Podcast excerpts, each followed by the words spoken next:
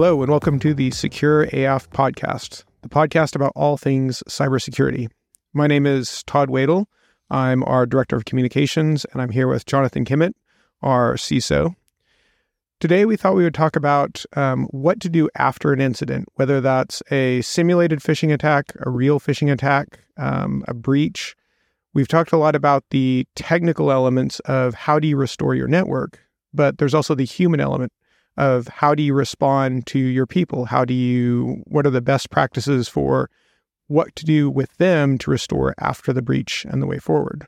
So, Jonathan, I'm going to let you kick it off. Maybe your experience or general principles that you would say are helpful.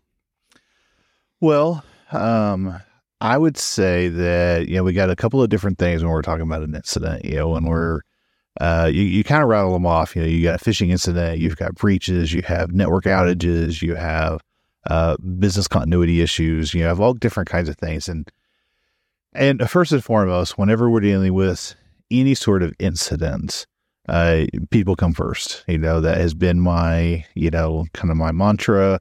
Um, I put that on all my slides.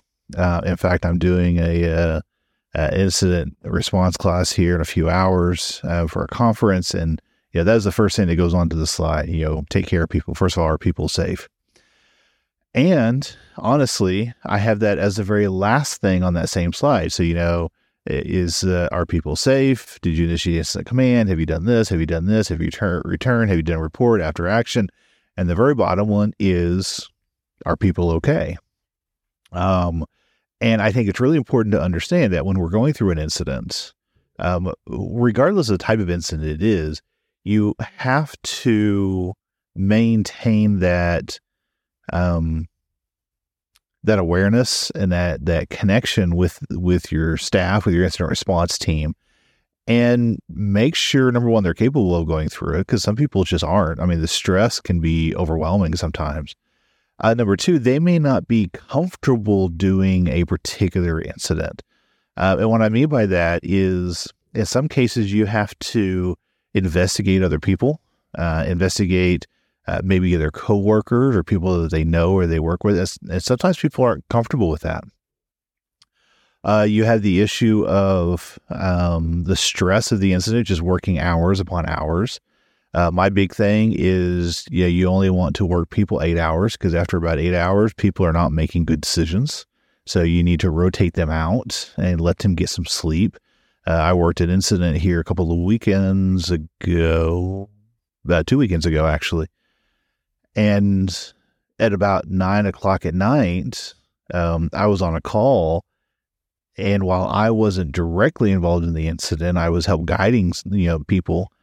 And uh, you could tell people were not responding well. They, they, they, they were slow in terms of the response. If you asked them a question, they were getting confused. They were getting frustrated. So I stopped everybody on the call, which was probably 10 or so people.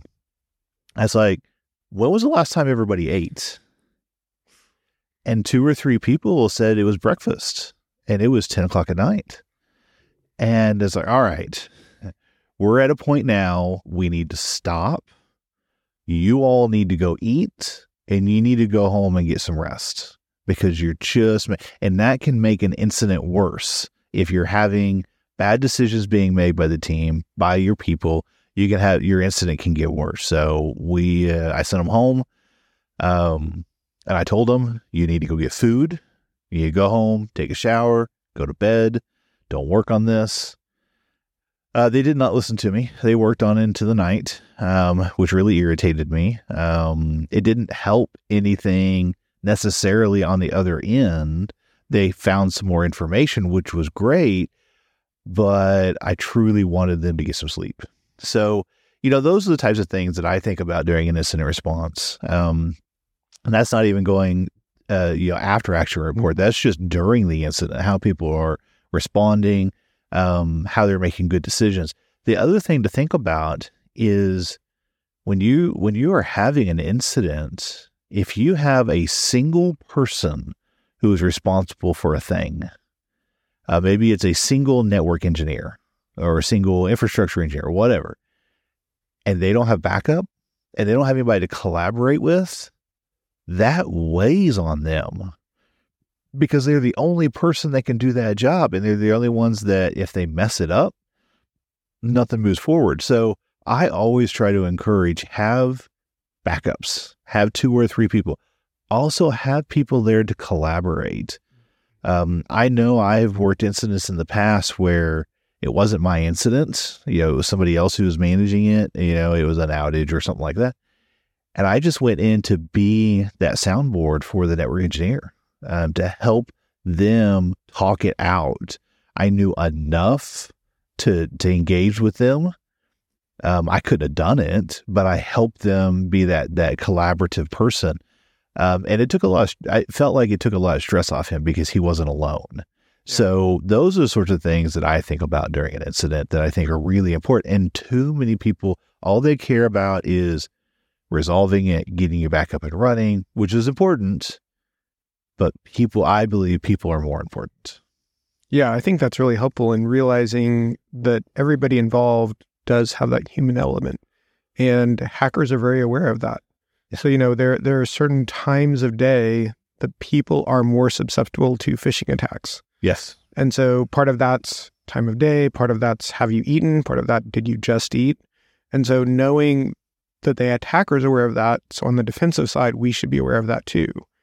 And I think to what you said about um, just needing that collaboration, having watched our guys work incident responses, uh, one the, the time, hey, I've been working on this 10 hours. Somebody else, I, I really should take over for that. I got to go yeah. get some sleep. Yeah. But also how maybe it's just that somebody else catches something that yeah. you, you maybe ordinarily would have caught. Yep. But you're tired, you're sleepy, you're hungry, or you're just feeling the stress. Um, yeah. I know one thing that happens often is an incident will happen. Our guys will get on the phone and sometimes it doesn't even lead to an incident response because one of our guys is going to, you know, able to look and say, have you checked this, this, and this? And yep. there, there are things that might seem obvious and they would if you weren't in the stress of the incident response. Yeah. But you're thinking, I don't know where it happened. I've got to fix this. What's my first step? Instead of slow down a little bit.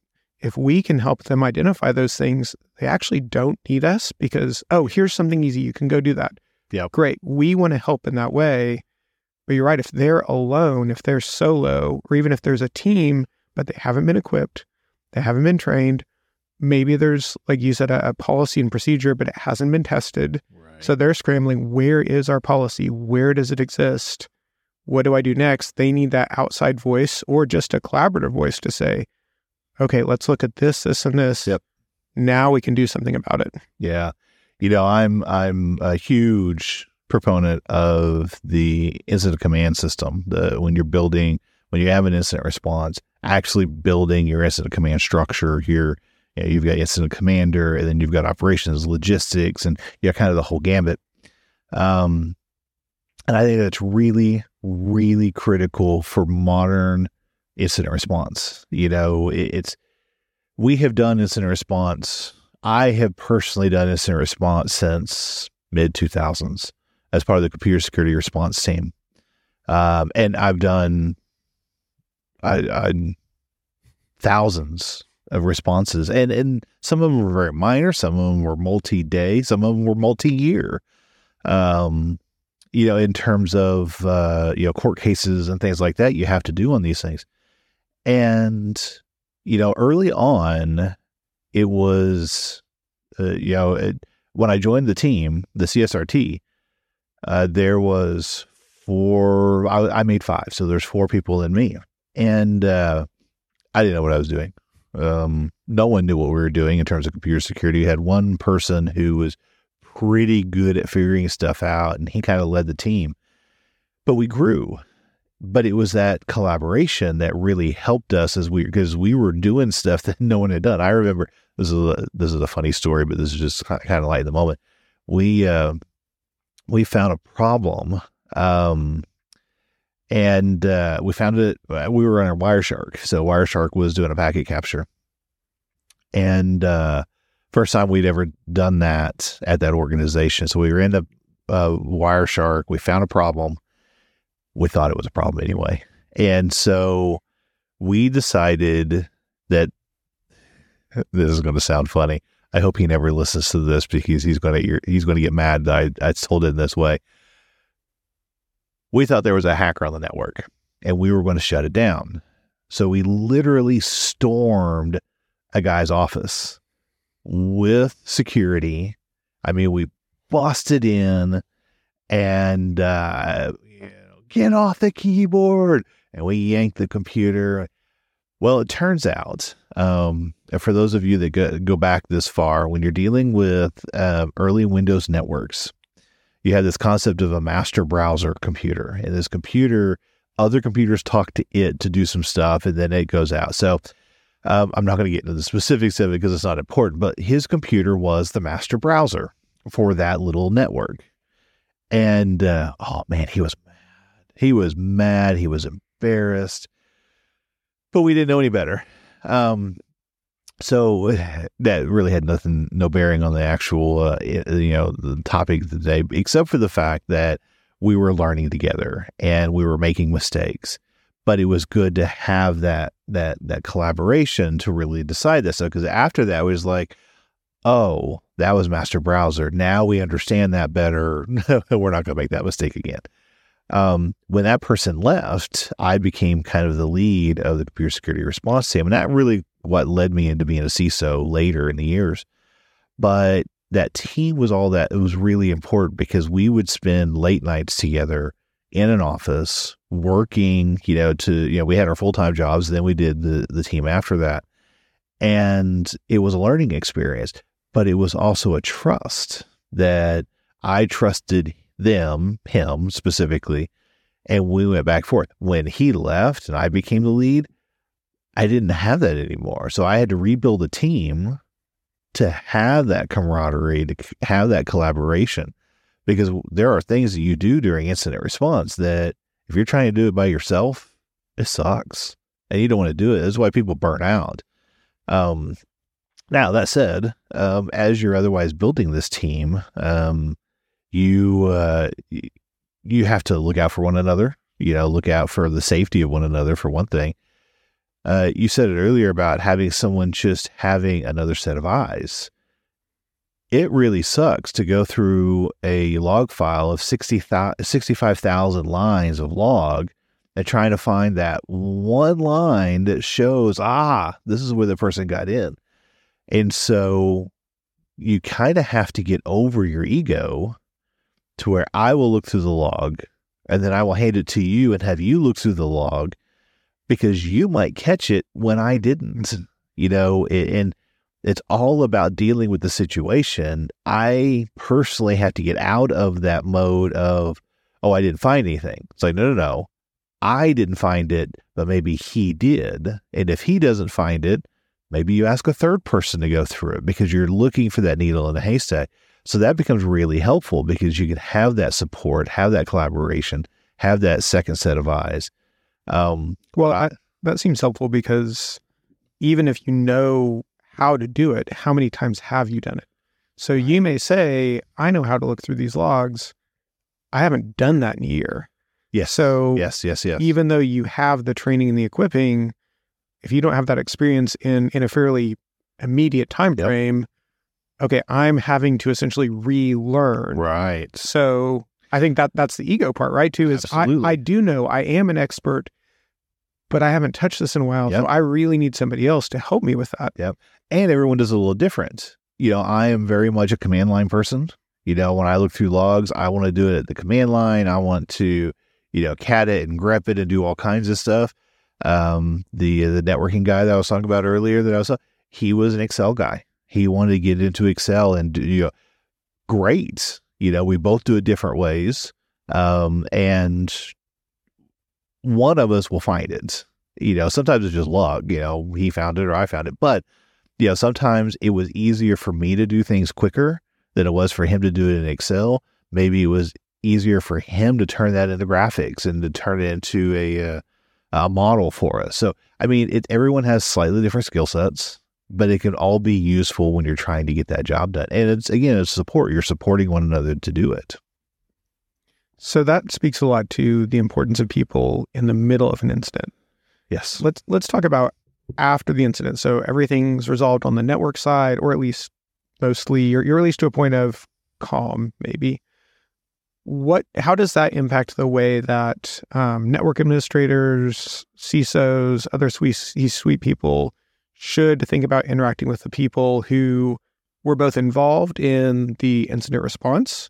Um, how did that go? You know, what, what was their response? But also maybe if there was someone who was the cause of the incident, yes. how do you how do you think about people first in those respects?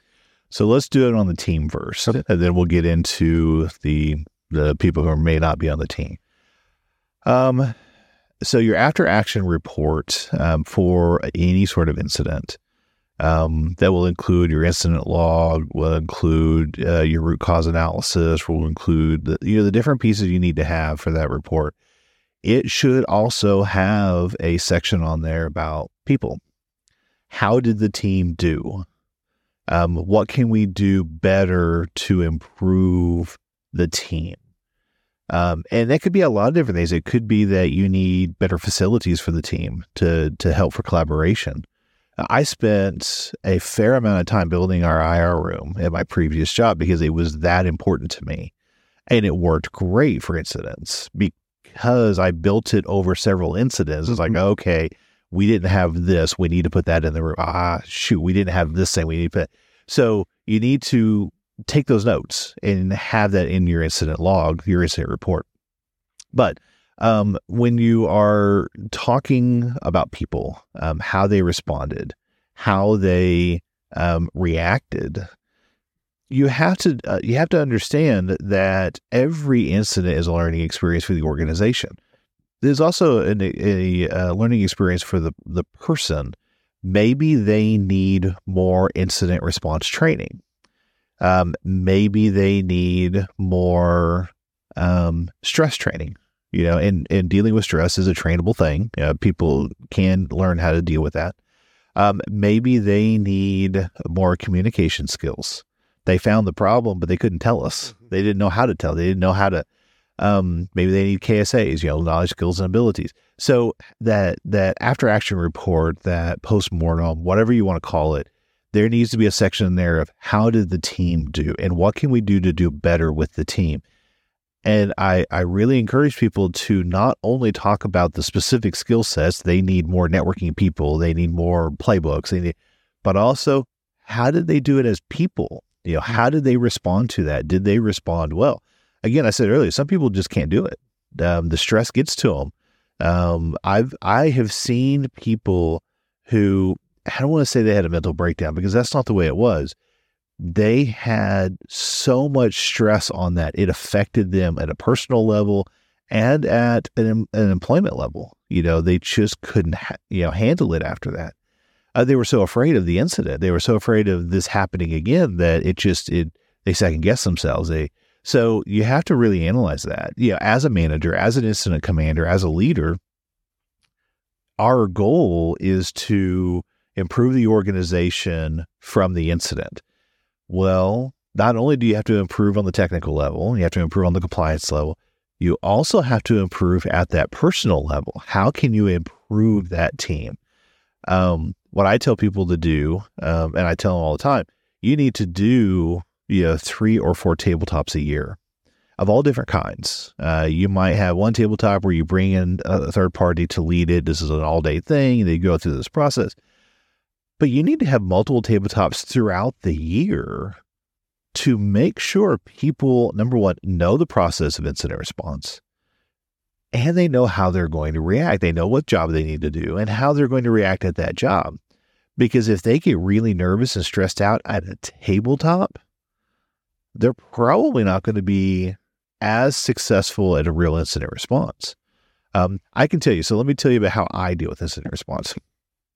Um, I've been very fortunate um, uh, of my training uh, in in my past and my pre you know CISO days and, and, and pre IT days that I've had exposure to incidents of a variety of kinds.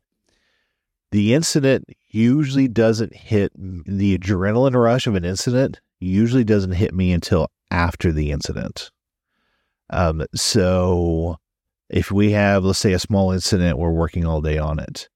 Uh, we get it resolved by the end of the day.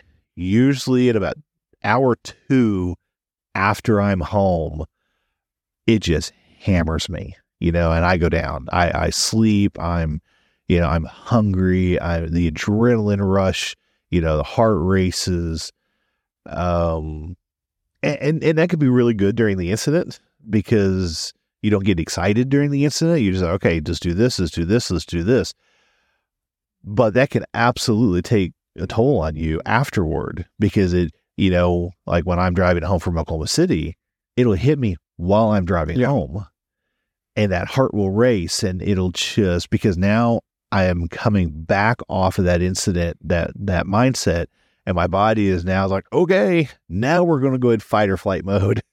Um so uh, that's how I react. Not everyone does that. I've seen people where the first of the incident, man, they are they are useless. They they they can't respond. They can't answer questions. They can't even talk to you because they're so nervous. I've had one person once who uh, I guess he thought he was going to get fired, but he started shaking so bad you could hear his teeth clatter in the room. Um, and I had to pull him out. And I was like, okay, let's go. Know, you come with me. I had to get somebody to take him and go calm him down. Um, one of the reasons why I don't like caffeine in incident response rooms, by the way, is because people get on that, ca- they get ha- hyped up on caffeine and it just makes it worse. You know, if they're like that, it just makes it worse. Anyway, side note. Um, Wait, you're going to try to keep engineers away from caffeine?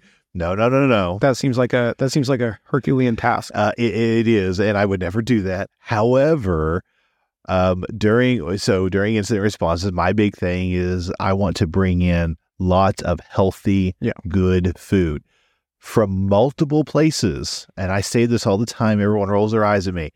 When you have an incident, don't bring up one restaurant's food. Get three. And only let people pick one of them to eat. That way, if they have a, you know, if there is a problem with food poisoning or whatever, you haven't lost your whole team. But bring in healthy, um, protein rich meals, bring in lots of water. They're going to have caffeine, but try to supplement that with good food. And that way they're they're they're firing on all all cylinders, you know, not just hyped up on the on the caffeine. And it seems like part of what you're saying is I'd imagine it it's one thing to have your incident response plan, but then it's who do you have in the room? So you may have a plan that you think this works great. Does it actually reflect can it be implemented by the people we have? And it seems like that could either adjust we need different staff or more Yes. training where maybe maybe our plan needs to adjust because of Yes. our own maturity, the team we have, the personalities in the room. Um, so uh, it seems like there's an interrelation between those two Yes. that the plan has to actually reflect the people you have. Well, absolutely. And here's the thing. Uh, everybody has a plan until it hits. Right. And, you know, that's kind of funny. We say it all the time, but it's the absolute truth. I have gone into organizations where I first thing I did is I asked them, where's your incident response plan? And they pulled it out. They haven't done anything on the plan. They they've just completely ignored it. I was like, okay, well, that's you know, that that's not as helpful. Um my philosophy is those tabletops or practice of that plan is critical. If you don't practice it, if people don't know the steps, if you don't have an incident command structure, that stuff, if you don't, if it's not ingrained in what you're doing day to day to day to day, then you're not going to do it when when it really counts. If you don't test the plan with your people as it relates to having an incident, then how do you know it's going to work? You know, all you have is some words on paper. You don't actually have a plan. Um, now, there's lots of different kinds of tabletops. Um, and we talk about different ones. You know, we've done uh, tabletop podcasts and stuff about them. One of the tabletops that um, I like to do for experienced people, for experienced IR teams, is a live system tabletop. You literally go unplug something and see what happens. When you're sitting around a table and talking about an incident, that's one thing, and you can learn a lot. When you're doing role playing, you can learn a lot. When you're doing decision making tabletops, you can learn a lot. But there is this concept of, okay, now it's real. Mhm. You don't want to test your IR plan during an incident. and you're not going to take your whole system down, but you can't take down a server. Thunk. Now go. And you see how people react. Um, in, in martial arts. So I, I, I've done martial arts my whole life, pretty much my whole life. And uh, there is very much a difference when you are sparring with pads on and when you're sparring without pads on. People use different techniques. They react differently when you don't have two inches of padding mm-hmm. on those mm-hmm. knuckles or on those feet. That is how I equate certain kinds of tabletops. There are some tabletops you want to see how people react. Um, I don't remember who it was who who did the Chaos Monkey, uh, where they had something. Uh, they had a software program that'd go and shut. Maybe it was uh, Amazon or Netflix or someone, uh, but it would shut down different segments of their network. And the whole point was to cause chaos. You wanted to make sure your system was resilient to that right. sort of thing. Well, that's the same kind of thing we're doing here. You want to make sure your team is resilient to the real stress of having a, an outage. So, thunk, that's a now off. What do you do? Um, and you test them. You test the team because the you don't want the incident to test them. You want the incident just to be resolved. So the incident happens, we work through the process, we go through the, you know, if you could have an incident response team that had no adrenaline rush, you'd have a really successful incident response, probably. Um, because they're not making rash decisions. They're going through the process. They're going, okay, yeah, here's the steps one, step two, step three, step four we go down, we do, we uh, initiate the incident response. We may initiate disaster recovery. We may have to incident business continuity.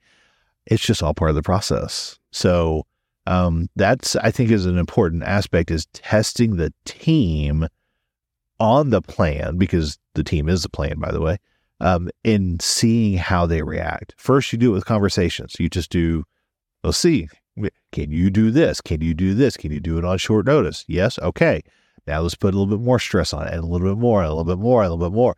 And then you do as much as you can without, you know, negative repercussions, of course. But you have to see how the team reacts. Well, and I think one of the things that I've seen sometimes we'll do in a in a tabletop. So you walk in, you present the scenario, but maybe as people start to say, "Oh, we do this," you say, "Wait, your incident command person got the flu two days yeah. before this and is absolutely out okay, how do you adjust who knows what that person knows? And even if somebody knows, yep. is there a clarity on, okay, this person's out, suddenly this person is point, or this person knows this part, or is it we had a plan, one person got sick? Yeah. Oh no, the plan doesn't work. Well, and I love killing people during my tabletops. Um, I just love doing it. So he, he means like in the tabletop talking yes, about yes, it. Yes, yes, In the scenario. Um, in fact, uh, I had a tabletop uh, several months ago now that the person who was normally the IT leader and the incident response leader couldn't make it to the tabletop. Oh, wow. So he called me up and he says, Listen, I'm not going to be there. Like, I'm okay with that. I mean, I sure. Yeah, this is easy. And I absolutely used that. It's like, all right, such and such is not here. What do you do? And every time they said, well, you just call such and such. This is why I like I don't like killing people off, by the way, but this is why it's so important to kill them off. Because if they if if there is this last little hook of well, we'll just wait till they get back. We'll just call them. We'll just do this. No, no, no, no. They're gone. They are hit by bus. They are, you know, what do you do? That's uh, you know, one of the uh, the key components of an incident command structure is you have your backups because again, you're only supposed to run about eight hours or so until you had to get a replacement in. So you should have these replacements of mm-hmm. people that are trained to do that job. If you have a senior network engineer, you need to have two or three, depending on what it is. Um, or you need to have the right playbooks that a regular IT person can come in and start to do that job.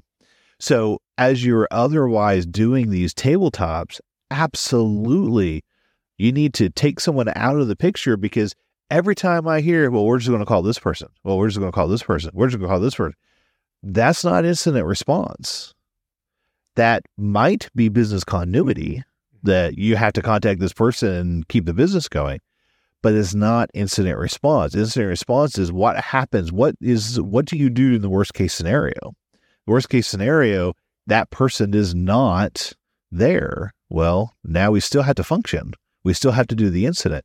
Um, I was talking to a group, uh, I guess it was a few weeks ago, and we were kind of going through that process.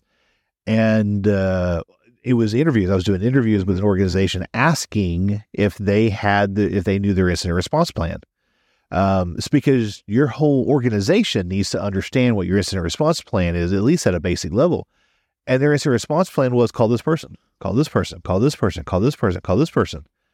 It's like, no, that is not the incident response plan. That is just hoping they're going to answer their phone. What do you do if they don't? What are your next steps? Do you engage another person? Do you engage an email? What, you know, what if the email is down? You know, what do you do? That is what incident response is all about. Is about being able to deal with the incident regardless of the people that's there and being able to be successful at. Now, we at Alias do incident response. Mm-hmm. We can come into an organization and we have, there is no incident response plan. There are no people there. We get a minimal amount of information, you know, just go, okay, where's your data center floor? And even that, sometimes we have to go search for it. Um, where is your network head in closet? Sometimes we have to search for that. But once we are there, we build a new plan. We start sometimes from scratch. Yeah because we have what works for us. You know, when we walk in, we know what has worked in other, other organizations and we know what, how to be successful with that. So sometimes we walk in, the organization has been down for days on end, and we come in, and our job is to get them back up. So we have that process, we have that training, we have that experience, but we also have that that that mindset the true incident response. Not a single person, um, I hate to say it, not a single person is irreplaceable. Right. You know, I can step in, Tanner can step in, Hickman can step in, you could step in. I mean, it's any one of us could step in and say, all right, first, are people okay? Mm. All right. Have we stopped the threat? Have we stopped the bleeding? Okay. Do we know where it came from? Okay. And we start working through the process and we have our plans that we have and honestly, we're, from my experience, what I have seen since I've been here for, I don't know, 10 months or so, um, we are, we are successful at that because of that team interaction. Right. Uh, because of that plan that we built and that we've tested over and over and over again. Right. And I think from sort of not an outside view, but a little bit, I'm on our, we use Teams and I'm on our security team ch- chat, mm-hmm. and my phone will just start blowing up because, and I'll pull it up. I'm like, okay, here's an incident response, and it's everybody. Oh yeah, it's everybody in the SOC. It's engineers. It's wherever yep. they are. Sometimes it's even Donovan, our CEO, jumping in yep. and saying, "Okay, have we done this? Here's something I can see. Do you guys see this?" Yeah. And I think that's so critical to. I didn't. I don't, I don't think I expected that when I started the job because yeah. you know you sort of think, "Oh, this person takes care of this," and instead saying, "No, it's all hands on deck. We're going to figure this out.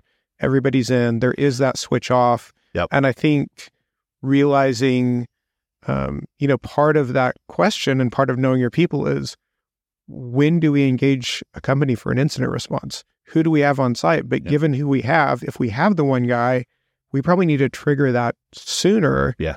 Because no matter how good he or she is, they just can't do it all by themselves. Yes. As opposed yes. to a large team who has experience, who's gone through tabletops, Yep. Okay, maybe they can handle it all themselves. Yep. Maybe they can get a lot farther in. But that seems like that's that human element of well is how do we build into the plan when outside support is definitively needed? Yes.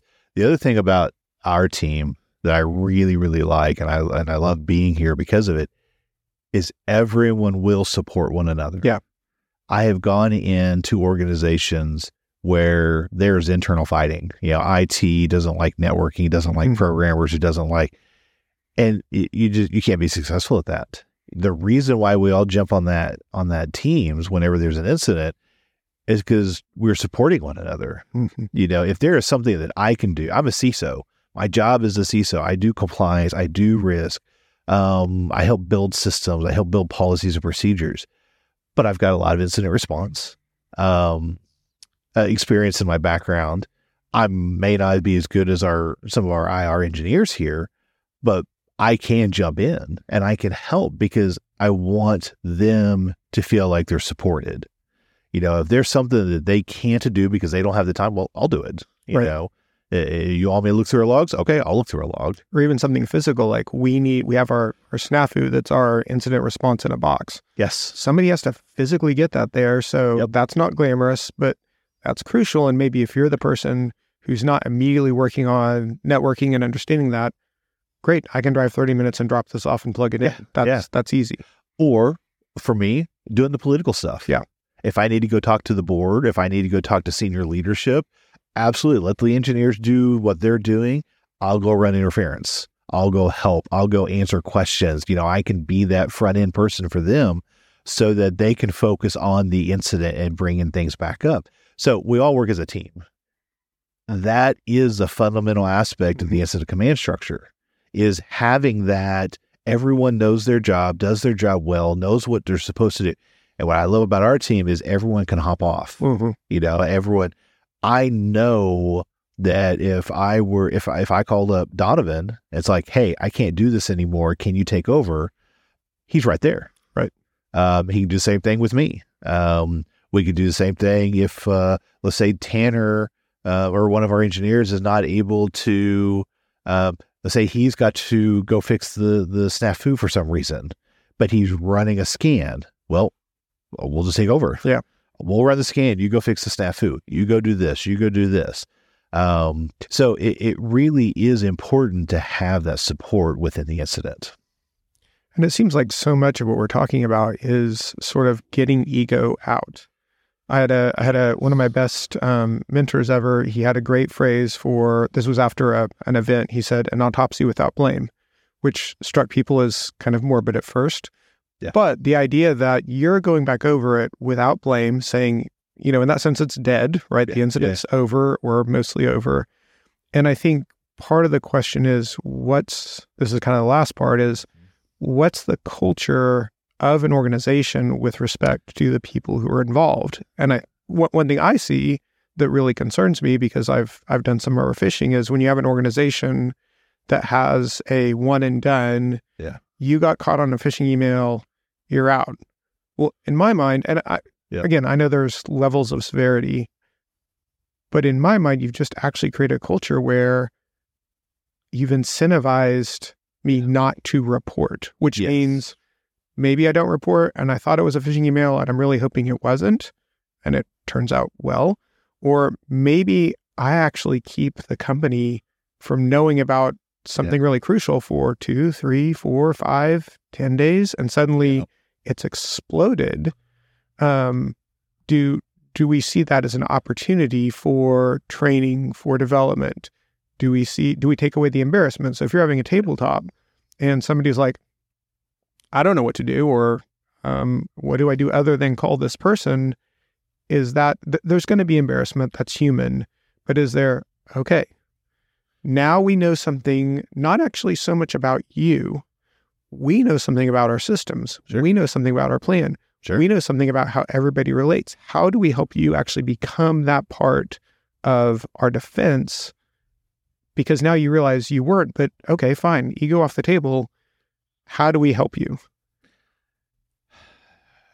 So I've got to kind of hedge what I say here because um, the answer is yes. I think it's important to build that community within the organization that people trust you and they respect you as a team, as an incident response team, and as a cybersecurity team. Um, I've been very fortunate. The organizations I've worked for, there was a lot of trust. Now, that trust was built over 22 years of being an employee there. People knew me. So if I says, I need to do this thing or I need you to do it, they would. Um, I did not. Um, here's an example. Every time someone sent me an email asking me if it was phishing, and this could be hundreds of times a day, some days once a day, every day someone did. I wanted to be sure to thank them for that. Mhm. I replied to every single one of them. 99.9% of every one of them. I may have missed one here and there, but I would reply to them. It's like, hey, no, th- we know about this. I appreciate you. You know, thank you for sending this. what that caused was people would tell me before they click on something like, "Hey, is this uh, Jonathan? Is is this a phishing?" But they would also say, "Jonathan, I got caught again. I, I clicked on the link. Okay, let's figure it out." And but it was that communication. It was that trust and respect. Now, I think that's incredibly important. I think it's important to build that trust and respect with the organization so that you can have good conversations. You can deal with those sorts of things. Um, and people don't feel embarrassed, or if they do feel embarrassed, they still trust you enough mm-hmm. to come and talk to you. However, there's another aspect to it. And as a CISO, this is kind of the bad part of the job. There are times when even a single mistake yeah. can hurt someone or hurt the organization to the point that you cannot have them there. Mm. Um, uh, had a, a, situation where somebody made a, a, a mistake, uh, made a poor decision, and I had to recommend to the organization to not have that person in that position any longer. Mm-hmm. Now, I didn't tell them to fire them. I told them they couldn't, they should not be in the position they were in because they had a lot of access, they had a lot of control um, on the systems or whatever. So I had to do an official CISO recommendation saying this person, because of this risk factor, cannot be in this position any longer. And it was a mistake. Mm-hmm. It was a poor decision. But sometimes those poor decisions can get people killed. So there has to be balance. Um, so when we're dealing with like phishing campaign, people are going to get caught. IT people get caught. Mm-hmm. You know, they, it it just it happens. You're not thinking it. You, you're talking about timing. Two o'clock yep. is a great time to phish an organization because it's after lunch. Mm-hmm. That food is settling. They're getting tired. They don't really care. They're clicking on stuff. So uh, it happens. Um, the severity of right. the risk is the issue. If you're doing an incident um, and someone caused the problem and it was an accident, okay. I can almost guarantee you they're not going to make that accident again. Right. Um, you spend two hundred fifty thousand dollars on incident response because if someone made an accident or made an oopsie, they will generally go, I am never touching a computer again. I'm never going to make that that that choice. However, um, in some cases, you have to look at it and go, okay, they might actually do this again. They're at high right. risk, so uh, nope, they can't be there. You know, so there has to be a balance. There has to be an evaluation, but that evaluation has to be done after the incident. No knee jerk reactions. Um, do the after incident report do the the post mortem on on the root cause, determine what actually happened, and then wait. Give yourself several days, a week before any decisions are made, because everyone, even a day later, two days later, three days, are still excited about the incident. They're nervous, they're stressed out, they're whatever. Don't make rash decisions during the incident or even right after the incident response wait before you ruin someone's life because you have to terminate them or whatever the case may be. And it may take weeks before you actually know what happened. Yeah. You know, that's the root cause analysis. You may not know immediately.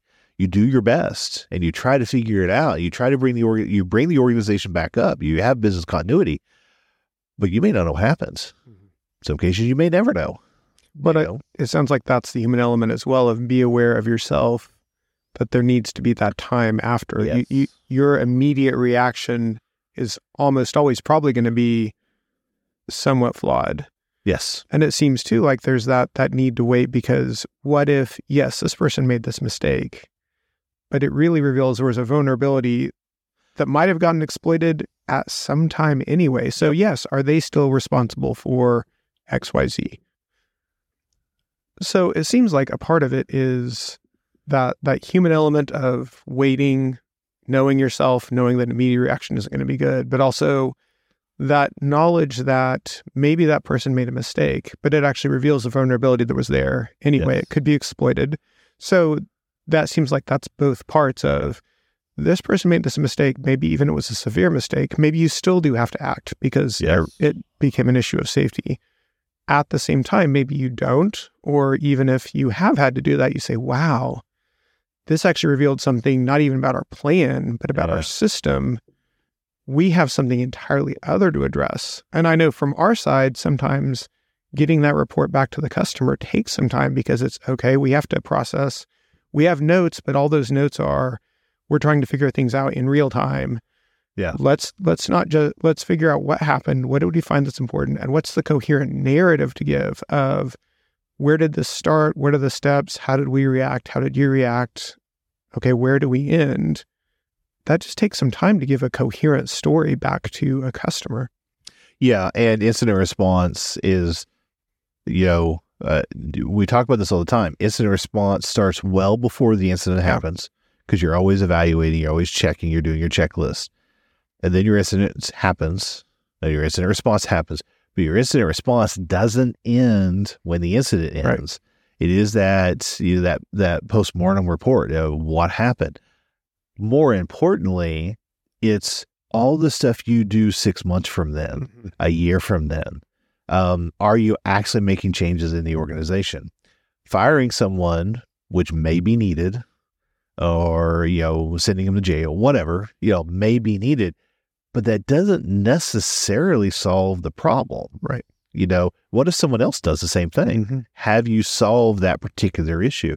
And I think that's what's important for the uh, after action report is, you know, what are you doing? You know, how are you solving this issue? How are you solving it from that individual in terms of risk, but also the rest of the organization? And that should be, I mean, it could be six months from then, uh, you know, for you to fully implement changes. Uh, some organizations move slowly.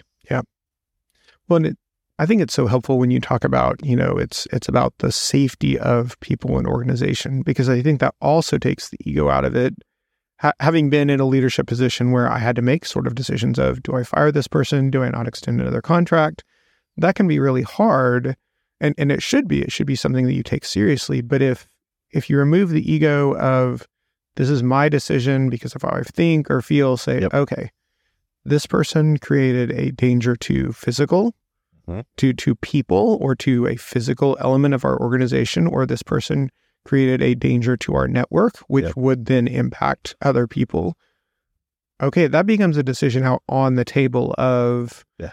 How serious was this how serious was the threat not thinking about the individual person but was this a significant enough threat Yeah. that we need to take this action now obviously it affects that person you you want to think about that like this is a huge decision but that takes my ego out of it to say Yeah.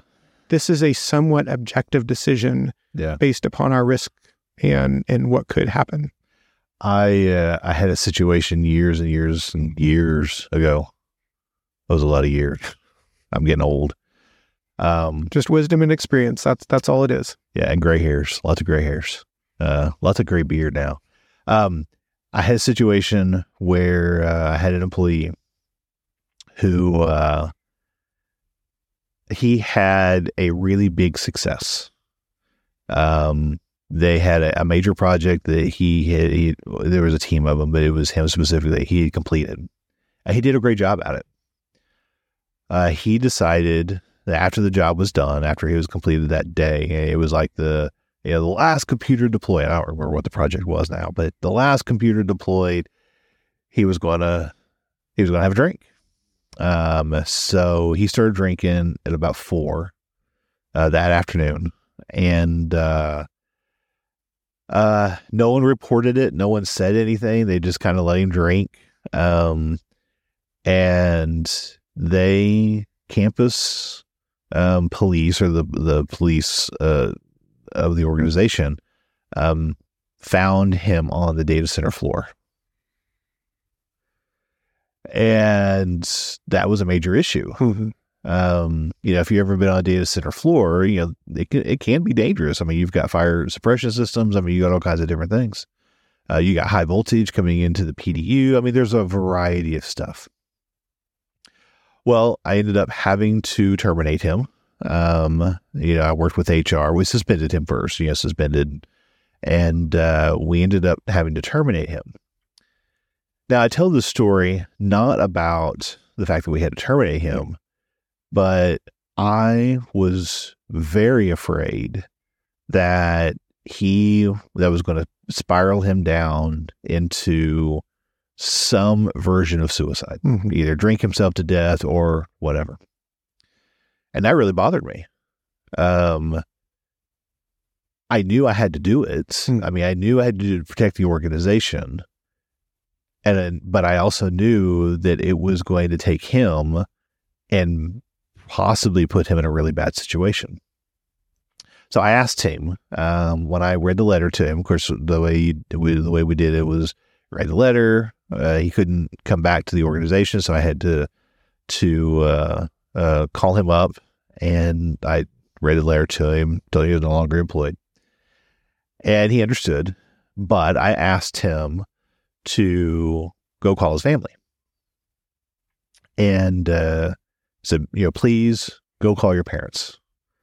You know, I, I, you know, I only had certain amount of what I could do, you know, because he was no longer working for me. Um, but I, I asked him to go do that, and he did, and he went and got help. And his dad came, um, oh, I don't know, three or four weeks later to pick up a box, you know, of his stuff at his desk, and he thanked me. He shook my hand, he thanked me, and he said, "I really appreciate you doing that." He's in, you know, recovery. He hasn't drank. He hasn't done this, and you know, all this different stuff. But what that really taught me was the job that we do is about people. Mm. If someone puts people at risk, you have to do something about it. Um, but you also have to be at least somewhat considerate of the change that you're making to the people that you're going to have that effect on. If you have to let someone go, or if you have to embarrass them, make somebody do training. So you have to do it with with grace. You have to do it with empathy. Um, but sometimes you do have to do it. That isn't the job. Incident response is about people. Uh, systems don't need incident response. A computer just sitting there running, if it doesn't have any other uh, input of any kind other than things will fail, um, you don't need incident response. It's when an attacker gets in, or someone makes a bad decision, or bad code is- gets in, or whatever. That's when you. So incident response is fundamentally about people interaction, people interaction with systems, or doing something, or making decisions, whatever. So, with that said, when we build our incident response plans, when we're teaching people about incident response, when we're going through the tabletops, it's all about people mm-hmm. and about how people are going to react during that incident, how you're going to handle people in the incident, how are you going to manage people in the incident. You know, talk about food earlier. That's managing people. Yeah. You, got to feed them. Yeah. You got to make sure that they can live. Um, talking with the board, they're people. You're going to have to engage that board, give them what they need to know to make decisions to help support you. So all of these things, I had a uh, a, C, a, a CIO who um, she we were doing an incident, major incident. We were you know huge network outage, um, but she wanted to help. Just absolutely, she she kept calling me. Said, "Jonathan, what's going on? How are you doing? What can I do to help?" And it got to the point where it was late enough in the evening that I needed to get dinner to people, and I told her that over the phone. It's like, I don't know how to get food. She goes, Don't worry about it. I will take care of it. It's like, okay, what do you want? And I told her, it's like, you know, this, this, and this, and this. And uh, she came maybe half an hour later and she's carrying like boxes of tacos and bags of burgers. And she came coming down and she was in like a very formal um, gown. And I'm like, what did I call you away from? And she goes, I we were going to a dinner or whatever, but you guys are more important. And I got I get a lot of respect for her that night because she stopped what she was doing to go buy fast food for us. Yeah, it doesn't seem glamorous. No, no. And she did not even hesitate. It was just absolutely, I'll take care of it. And I didn't think about it again because I knew she was going to do it because her response was about people. Incident response is about people. And as long as we keep that in mind as we're doing stuff, um, before the incident, during the incident, after the incident, for the people that caused the incident, the people that supported the incident, the people that's going to ask questions after the incident. As long as we keep that in mind as we're doing our incident response plan, then incident response can be successful. Yeah, I think one of the things that I love the best is uh, we had a company that we did an incident response with, um, and actually helped us develop a case study. And there was this brilliant line by one of their people that said, Alias treated us like partners, not patients. Yes. And I think what he meant was when we came in, um, no shame, no judgment, nothing Right. like this was done. But also, one of the things that I've seen with our guys a lot that that is really encouraging is they'll explain. Yeah. So it, it'd be easy to have a company come in and say, "You guys go sit off to the side. We're going to handle this. We'll be Yeah. back later." But instead, saying, "Hey, this is what we're seeing," or "This is why we're using this tool," or "Hey, we found this." Um, we need your wisdom about your network because this looks like this to us. Yep. But we have enough experience to say we may be reading it wrong. Yeah. And so to have that sense of collaboration of a company that calls us in already knows that they can't fully handle it by themselves. Right. Right. So instead saying, hey, let's partner with you. Let's help you learn so that one, we can get through this. Yep. It will help you know the after action report better.